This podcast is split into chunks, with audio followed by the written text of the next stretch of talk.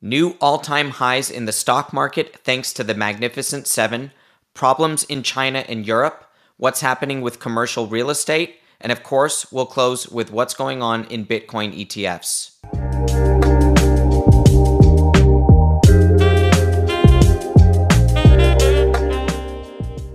Welcome back to the Bitcoin layer. I'm Nik Bhatia. Today I have a packed show with lots of charts. Let's get right into it. All right, I want to start with the CEO of Google, Satya Nadella. Let's hear what he had to say about real economic growth around the world. Right now, as we speak, uh, inflation adjusted, uh, there is no economic growth in the world, I would say. Um, and that's a pretty disappointing state. In fact, the developed world may have negative economic growth. And so, um, in a world like that, we need a new input. And that's why I'm very optimistic about AI being that general purpose technology that drives economic growth. Now, I find it very interesting that he's characterizing the growth in the developed world as negative on an inflation adjusted basis. And if we actually strip away these magnificent seven companies, these large technology players in the United States, the statistics would be much, much worse. Now, that is not to say that the US economy is weak because these seven tech names are taking up all the equity performance and the growth. It's not the case. These companies hire people in the United States, they bring profits to the US, and they continue to drive growth and innovation in this country and abroad. So we're not singling out these seven companies as being bad for the economy. Rather, that if you take away these seven companies, the economy, broadly speaking, is not doing that well. And we get this directly from the CEO of Google. The Bitcoin layer is proud to be sponsored by River. Go check them out today at river.com slash TBL for a special offer of up to $100 worth of Bitcoin for free when you go sign up. Now, River is a Bitcoin only exchange. That means there's no confusion when you go there. They allow you to deposit and withdraw via Lightning Network. They have a zero fee recurring purchase order feature. And what we love the most about River is not only do they encourage you to get self custody, but they're there to help educate you on self custody and everything there is to know about Bitcoin. Go check them out today, river.com slash TBL. All right, let's talk about the Magnificent Seven and these new all-time highs in the stock market. We have the S&P 500 reaching 5,000 today. Today is Wednesday, February the 7th. And what we see here is that the performance over the last 12 months of the S&P 500 is up about 20%. We see that in orange here. But in purple, without the Magnificent 7, it would only be up 8%. Now, to refresh your memory here, these seven companies are Alphabet, Google, Amazon, Apple, Meta, which is Facebook, of course, Microsoft, chipmaker Nvidia, and Tesla. And among these seven companies, we are seeing the bulk of the performance in the stock market. Look at the performance for the last four years. So, what we have included here is this dip at the beginning, uh, of course, at the beginning of 2020, and the performance since then. The stock market is up 48%, but it would only be up 12% over the last four years. So, very anemic returns if it wasn't for these seven companies. So let's remember that even though these seven companies are driving the stock market forward, it does leave a lot of companies that are not seeing the same type of performance. There's also the issue of positioning. There might be a lot of positions in these seven names that are leveraged and outsized, and it does expose those players to uh, draw down when there is some selling present. So we will keep our eye on this dynamic of the Magnificent Seven and continue to cover it. Thanks to you guys for pointing it out to us and making sure that we are providing the best analysis that we can across asset classes. Let's get into the next story here.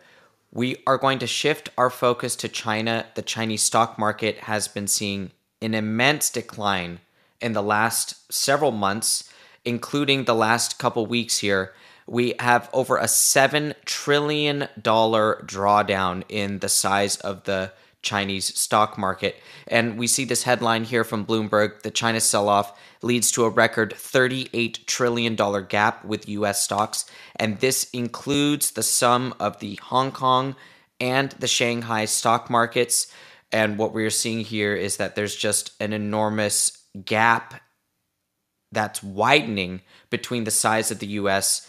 Uh, based off of what's going on with these mega cap technology names, the Magnificent Seven, and of course in China with a continued decline in stock prices. Now, I want to focus here on what the response is going to be from China. So, of course, what we see here from the financial media in the West is looking for the bailout. What is the central planning of China going to do in response to these stock market crashes? So, what we are ending up seeing is that they are introducing measures.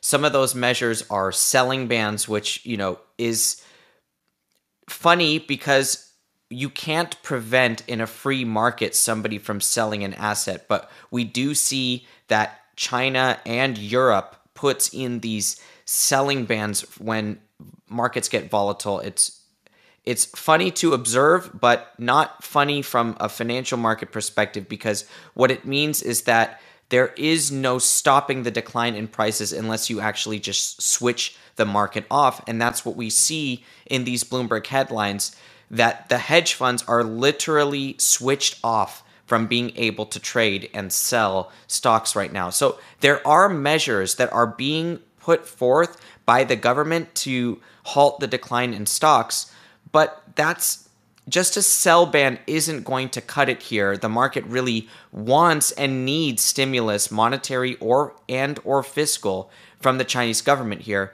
and I'm not sure they're going to get it. And so the reason I'm not so sure they're going to get it is thanks to Marco Papic, geopolitical researcher, and I want to read here from his latest report on China. Now, in this report, he talks about a leaked Document 47, which suggests that Beijing has remained fixated on imposing austerity on local governments, effectively ruling out a forceful fiscal expansion to reflate the economy.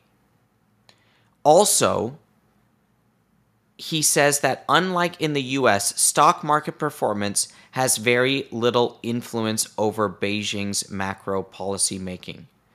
And this is the key here to focus on. Property is a big part of Chinese wealth and what Chinese consumers and investors and families do with their wealth. So the property sector definitely will have the government over there more quick to respond.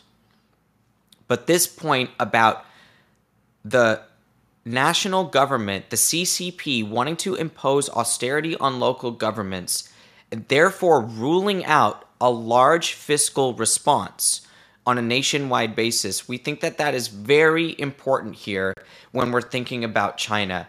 A Chinese bailout uh, of multi trillions doesn't seem like it is in the cards right now and that might have a large deflationary impulse on the world and the global economy.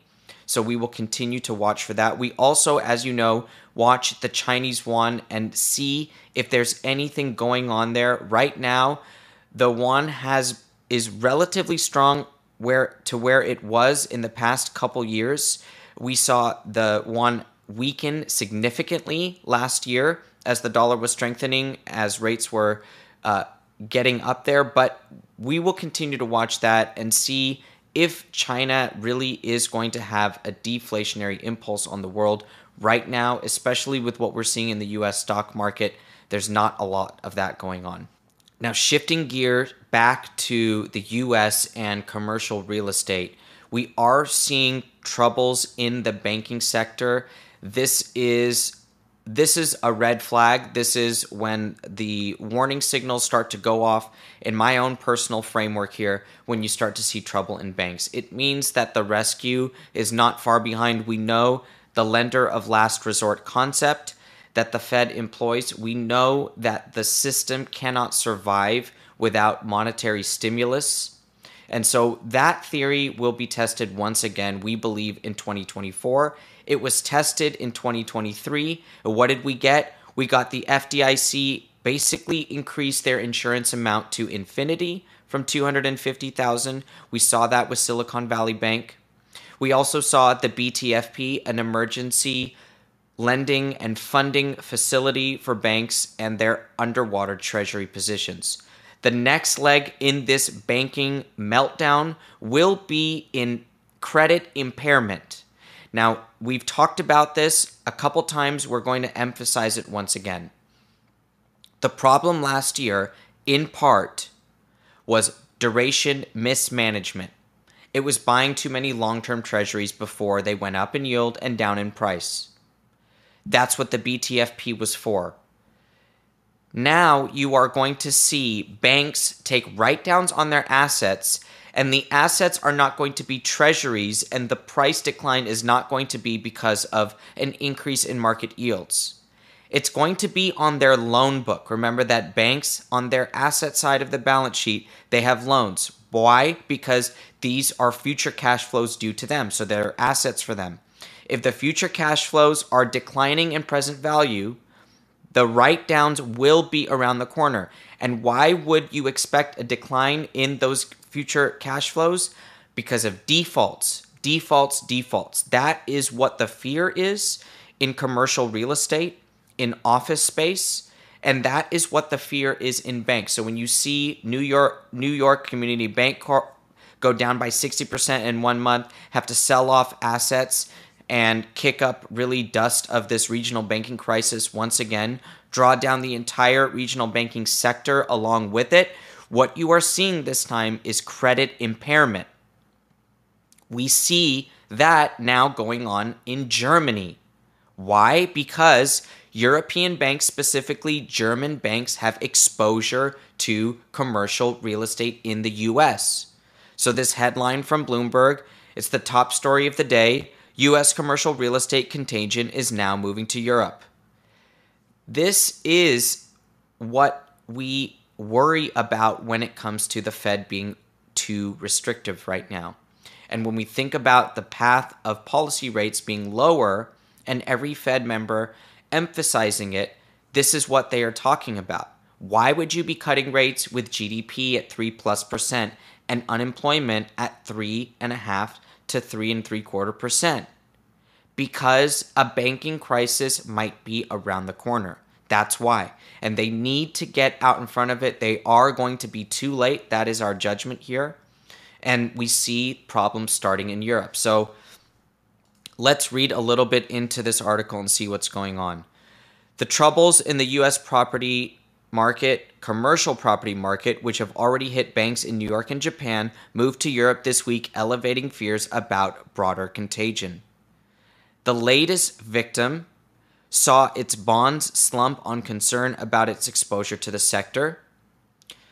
It's warning about persistent weakness of the real estate markets and described the current, current turmoil as the greatest real estate crisis since 2008. So, if we are seeing write downs in Germany based off of what's happening in the US office space, we can we can basically conclude here that there is going to be a global banking problem.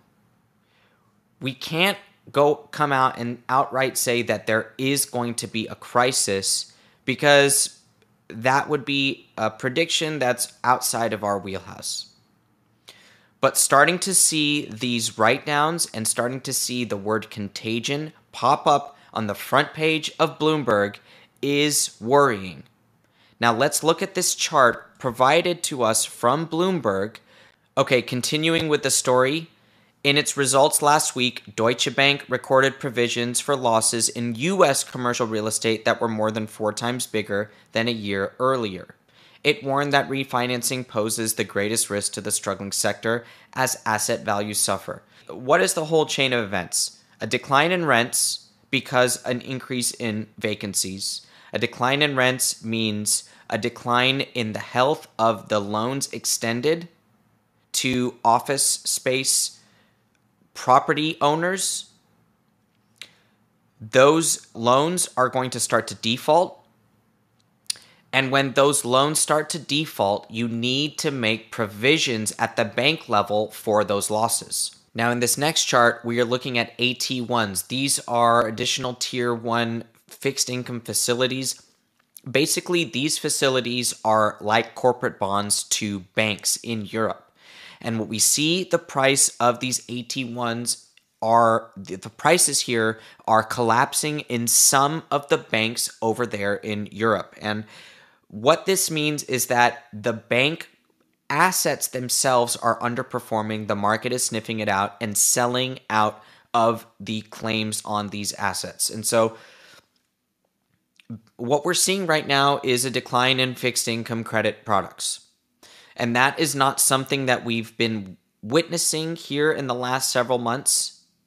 And it is something that is cause for concern. So, we'll be continuing to watch that. Now, let's talk about the delinquencies themselves and the delinquency statistics. Now, I have the absolutely latest numbers for you guys. These numbers updated yesterday from the New York Fed. And what we see is that new delinquent balances across mortgages, autos, and credit cards are all on the march higher, continue to march higher.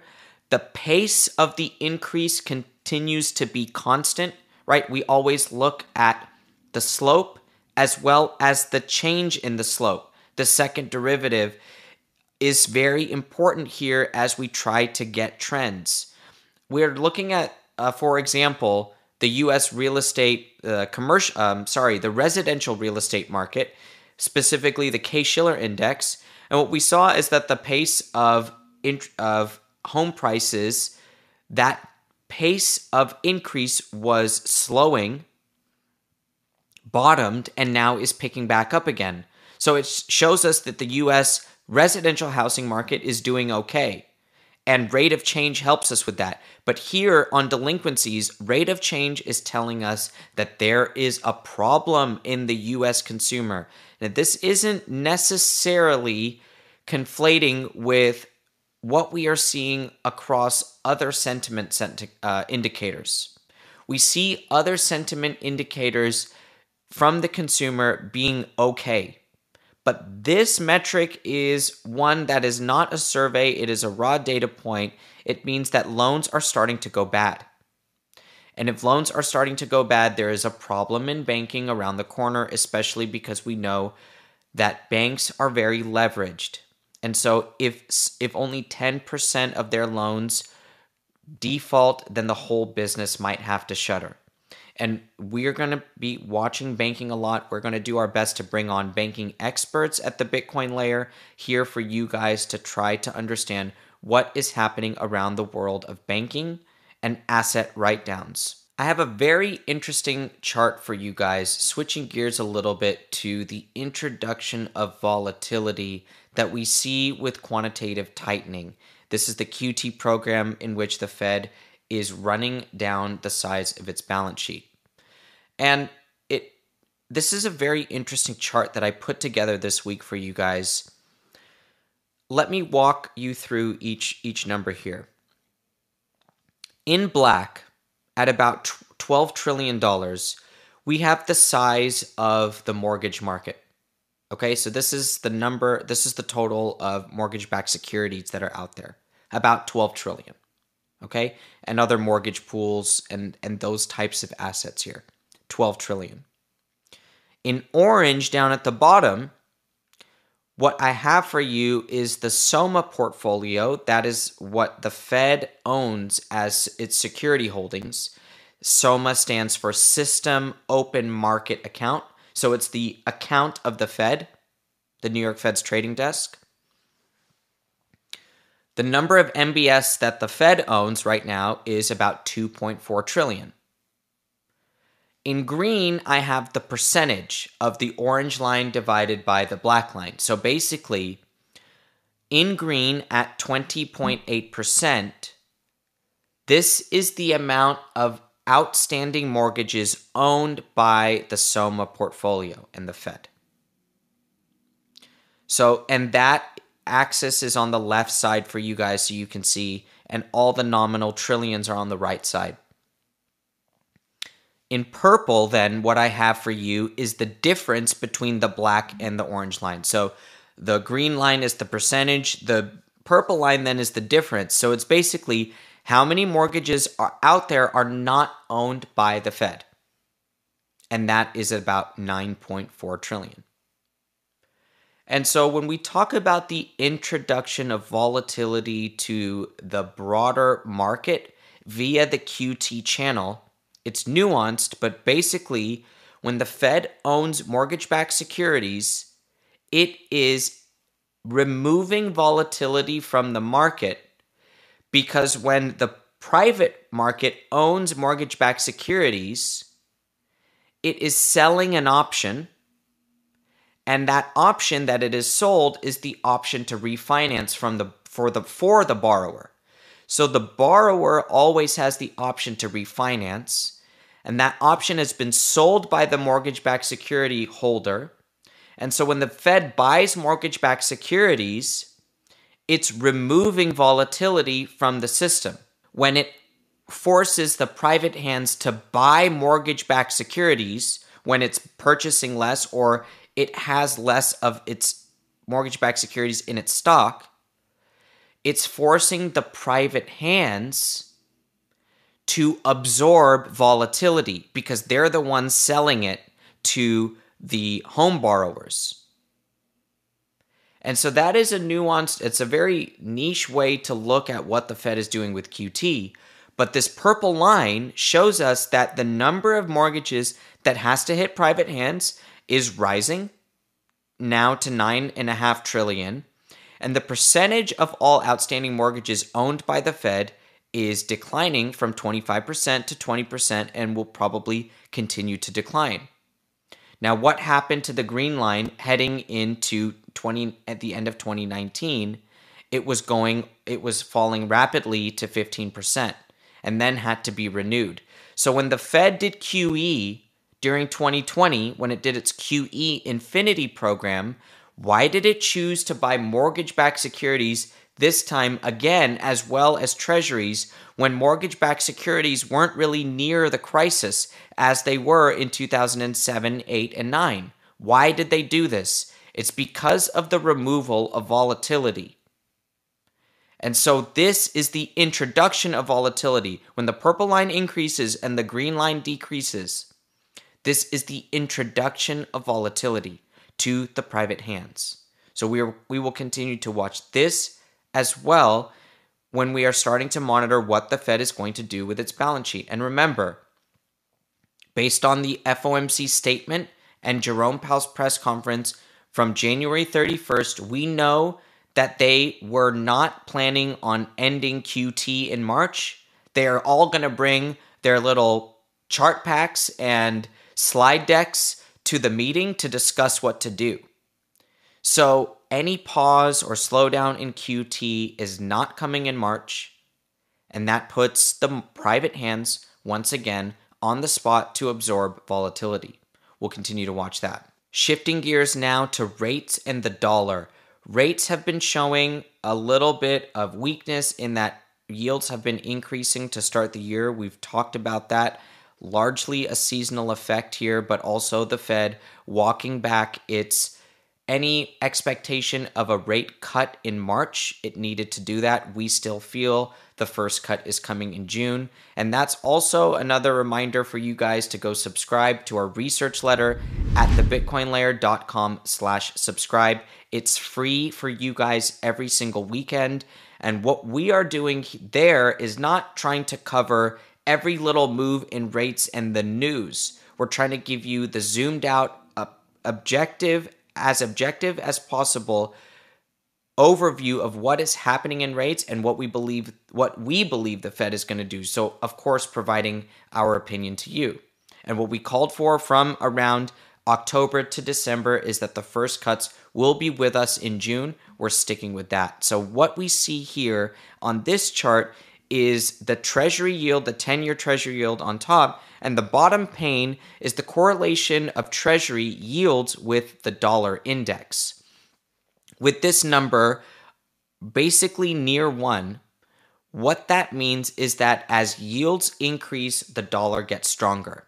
And we see that be we see that the case around the world oftentimes with rates and currencies as higher yields attract the marginal dollar to that currency. So it's an interest rate arbitrage phenomenon that drives this correlation higher.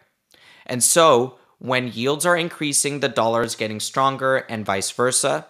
So, with a little bit of a pop in yield, we are seeing a little bit of a pop in the dollar, but rem- reminding ourselves that the two are not the same thing and that they can decouple from time to time. We mention this because when looking at the dollar, now going to the next chart, when looking at the dollar, and this is now a 25 year chart that we have here up on the screen, we see the dollar in this secular bull trend and something that can become a very tight financial condition to the rest of the world. Now, with our view that yields are fairly priced here in the low fours and are probably heading into the three handle over the next year, it doesn't mean for us that yields will be the driver of a stronger dollar. And therefore, we can't necessarily forecast or predict a stronger dollar because it doesn't match with what we're seeing on the previous chart, which is a high correlation of yields in the dollar and our view that yields are not going to march higher. We don't see yields going to 5%. We don't see front end yields returning to 5%, as over 1% of cuts will become realized over the next several months. We don't see 10 year or 30 year yields getting back to 5% on any dramatic re-steepening of the curve on some renewed growth and inflation expectations. We don't see any either of those two things happening this year. So therefore we can't necessarily see higher yields driving a stronger dollar. But what could drive a stronger dollar? A flight to safety. So, in a flight to safety, you might see investors leave their currencies, buy the dollar, and buy US treasuries, driving the dollar higher and treasury yields lower as prices go up. So that could be what happens in a flight to safety and if the dollar is going up. So again, we're not we're not actually trying to make any forecasts or predictions here on the dollar. What we believe is that yields are not going higher. So, how will that impact the dollar? It's yet to be seen, but we do want to keep in mind this strong correlation of yields and the dollar right now. Finishing quickly on rates, and then we will go to Bitcoin to close it out here. On rates, the renewed path or the refreshed path of policy rates still has us at about 1% of cuts by the fall. But now that 50 basis point of cut has moved out of May into June and even further out into the year. So, first cut still looking good by the middle of the year, but how much the market has tapered some of that expectation. And we think that this was probably a wise thing for the market to do, as the Fed has clearly signaled that no cut is coming in March.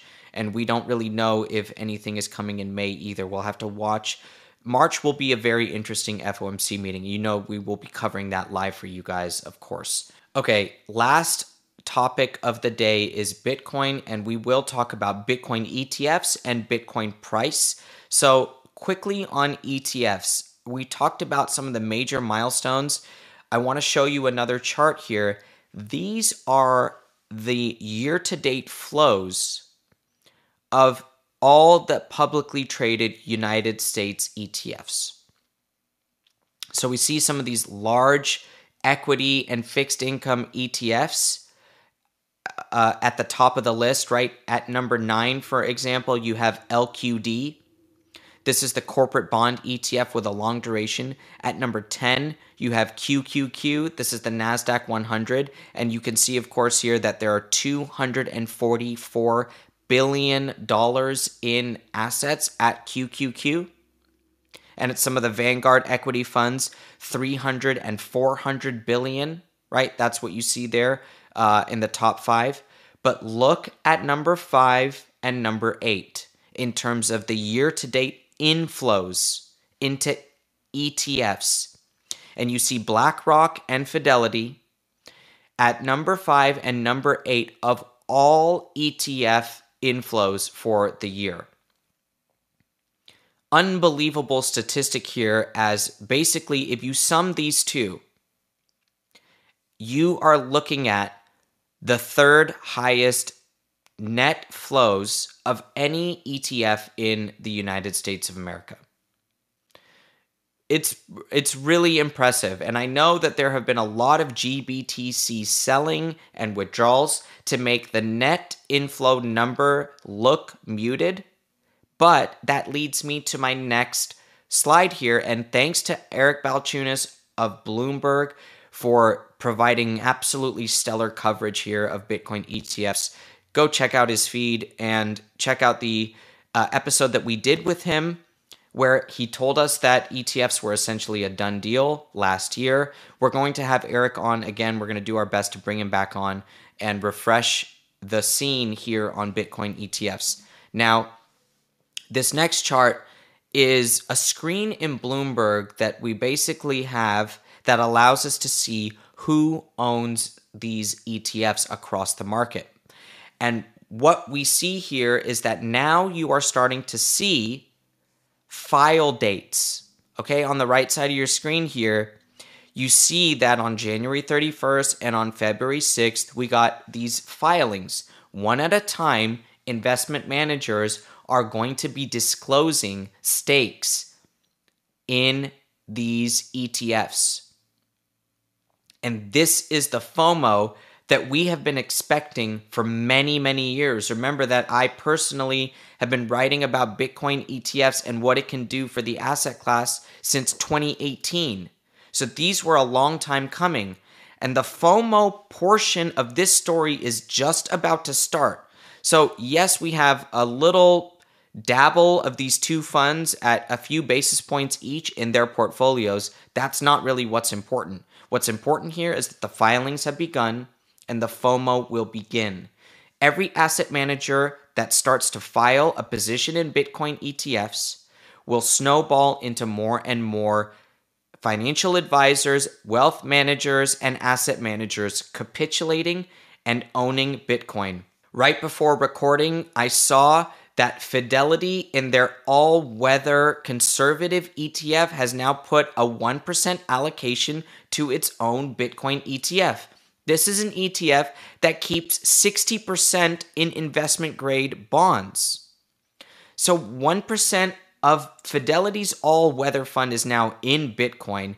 These are enormous developments for the institutional adoption of Bitcoin.